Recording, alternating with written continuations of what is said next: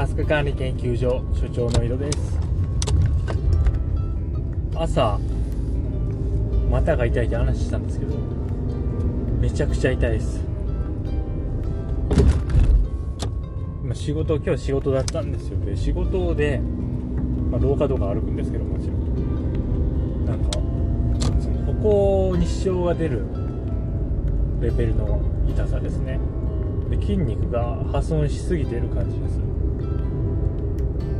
ケトルベルねきつすぎるんですよね多分ね。だからちょっとこれはあの劇薬って言っていいと思います。ケトルベル。短時間でめちゃくちゃ体鍛えられるんですけど体っていうかまいやまあ体だな。全身ね。内股だけじゃなくてケトルベルのスイングっていうのは、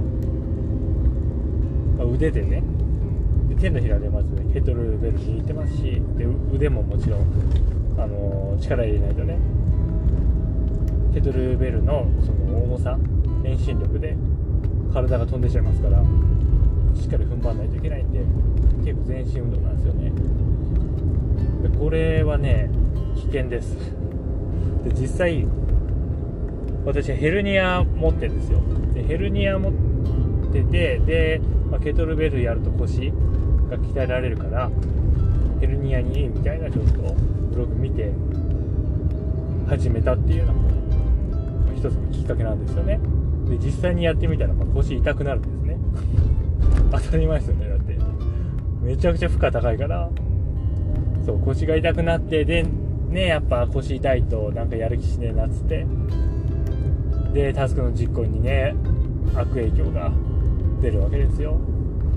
そういう感じでねしばらくやってなかったんですけど最近ブリッジブリッジするようになってで結構腰とか、まあ、体幹ですよね。お腹周りとか厚みをね増してきたからまあスイングやってももう大丈夫かなと思ってで先週ちょっとやってみたら、まあ、このざまですよ。ちょっとずつやっていけばね慣れるんだと思いますけどね。そうだな。で今日ちょっとあれか。筋トレの話しましょうか。この流れで。筋トレ、まあ、私ずっとまあねいろいろね考えたわけですよね。いろんなことやってきて。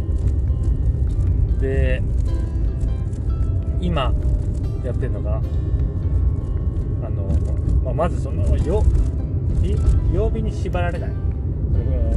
1週間というくくりに縛られないというやり方ですね。まあ普通はあの月曜日にこれやって水曜日にこれやって金曜日にこれやって土日が休むとかいうやり方になりますよね。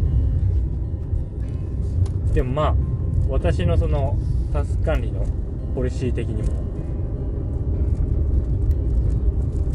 既存のなんか考えとか人が作ったそういう考えその社会の仕組みとかに縛られない方が、まあ、自由にタスク組めていいんじゃないのっていうのがあるんで、まあ、ちょっとそういう意味も込めていや曜日で分けるのもやめたんですよ。でというのも、まあ、皆さんご存知の通り筋肉ってその大きさによって回復するまでの期間が変わってきますよね。前腕とかちっちゃい筋肉だったらまあ1日とか1.5日ぐらいで回復するけども広背筋とかね、まあ、太ももとか大きめの筋肉だと回復にもっと時間がかかると。でそうなった時に、まあ、7日間1週間でプログラム組むと中2日やって次中3日とかなりますよね。なんかだからそのいびつになるんですよね。な7だからだって1週間で。奇数だから同じその筋肉の休息日になんないんですよ。それで結構大きめの筋肉って中2日だと回復しないんですよね。私もあのおっさんだからそうだから1週間でやってしまうとその中2日中3日になってなんかちゃんと回復しない状態で筋トレが始まっちゃうんですよね。だから中3日中3日で今組んでます。だから全部で8日ですよね。2週えー、2週2週だな？2週で8日のパッケージみたいな感じですね。で月曜日にあの筋、まあ、腕立てしてで火水木休んで金曜日に腕立てしてで土日月休んで火曜日に腕立てするみたいな感じです。でこれがまあ普通に考えて一番良くないですか？なんでその曜日に縛られる必要があるのかってことですよねそもそも。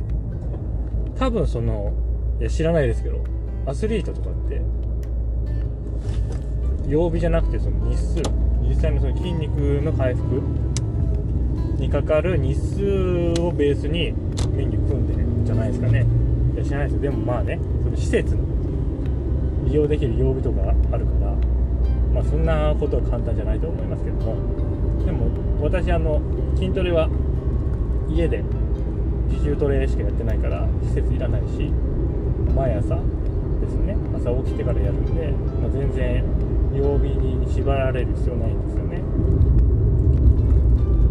まあなんで曜日ベース？でみんな組むのかって思うとまあおそらく筋トレをやるトリガーとして曜日を使ってるんですよね。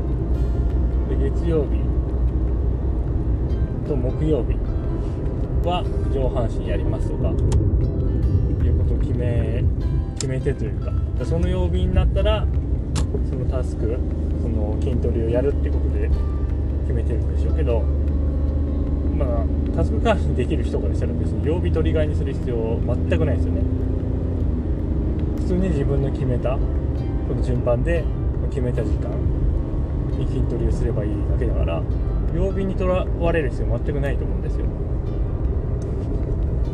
そうだからまあその筋肉ベースというか自分がやりたい筋トレベースで今あとまあ筋肉の回復か。まあそれベースでメニュー組んでますね。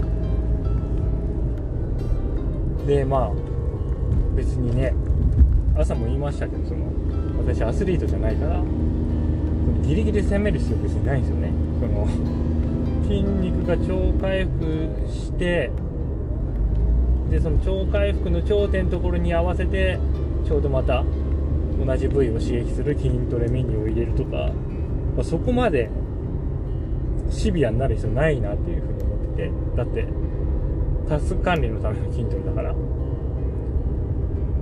で筋トレって週1回やっても意味はあるんですなんかのどっかでターザンがどっかで言ってたけど、まあ、週2回やると筋肥大が一番その効率よく起こるけど別に週1でもいいっていう話らしいんですよ。で少なくともその筋力維持にはなる。そう。だから、まあ、週週じゃないえっ、ー、と中3日でやったら、まあ、週2回行かないですよね。1点わかんないけど8とか。9とかまあ週に割ってしまうんですけどでもなんかそのちゃんと体が回復しない状態で筋トレするより全然いいなっていうふうに思ってます。さあここもうどんぐらいだろう。多分23週間ぐらいやってて結構いいじゃんっていう感覚ですね。でもう一つメリットがあって日間私毎日筋トレしてます。で鍛える部位全部違うんですよ。でさっきあの単純化するために腕立てやってその次またその中3日置いて腕立てするって言ったんですけど実際のところは最初は腕立てしてでその次は倒立ですね。逆立ち。をして、まあ、腕立てとかするっていう感じで、まあ、微妙にその鍛える部位変えてるんですよね。基本的には同じだけどもその使う筋肉の。うんとねまあ範囲つうかなその領域は基本的には同じだけどあのー、鍛える場所変えてるんですよね。ででえー、っとねもうだから4セットあるんですよね。8日だから全部で。まず今言ったその上半身系ですね腕立てとかでその次があれ？その次なんだっけ？あその次はスクワットさ。片足。片足スクワット。であまあ片足スクワットだけは2回同じメニューすんな。片足スクワットだけは2回同じメニューしてる感じですねそうそうそう。でその次がえっ、ー、と最初第1回が縄にぶら下がるという。えっ、と足を、まあ、できるだけ頭に近づける。つまりあの V 体を V の字にしつつ縄に握力でぶら下がるっていうやつやってで2回目は懸垂バーにぶら下がって今度腹筋ですよね。L 字 V か、まあ、V 字できるだけ、まあ、頭にうん足を腹筋の力で近づけて腹筋するってやつですね。でここまあ微妙ににやってることはぶら下がる。で一緒なんですけど微妙に V 変える。で最後もう一つはあれだなあの最初が首とふくらはぎ。で2回目はふくらはぎだけ。で首はまあ週1回でいいってあのプリスナートレーニングに書いてあったからそれですね。あ違う。すいません。スクワット2回やってない。スクワットをケトルベルに置き換えたんだ。このあの選手。だから同じ足系だけど硬いスクワット最初やって次はケトルベル。で内股を攻める。硬いスクワットは結構外側の筋肉しか使わないから。あんまりそのなんだ股股 のところに効かないんですよね。そのケトルベルケトルベルで鍛えられる。そう。だから8日間、まあ、基本的には中3日で筋トレするんですけどそ1回目と2回目は同じ領域を使うような動きだけども微妙に変えてるんですよね。だそうすることによって、まあ、まんべんなく今鍛えられてる感がありますね。でこれを多分7日でやるとなんか計算がね難しいじゃないですか。なんか複雑になってくんだけど、まあ、8日でやったら全然大丈夫。だからこれ別に10日でもいいと思うんですよね。なんか4日置いても別にいいんじゃないかなと思うんですよ。でそうするともう1セット筋トレのバリエーションを増やせるからさらに鍛えたいところが鍛えられてもっとまんべんなく全身を鍛えることができる。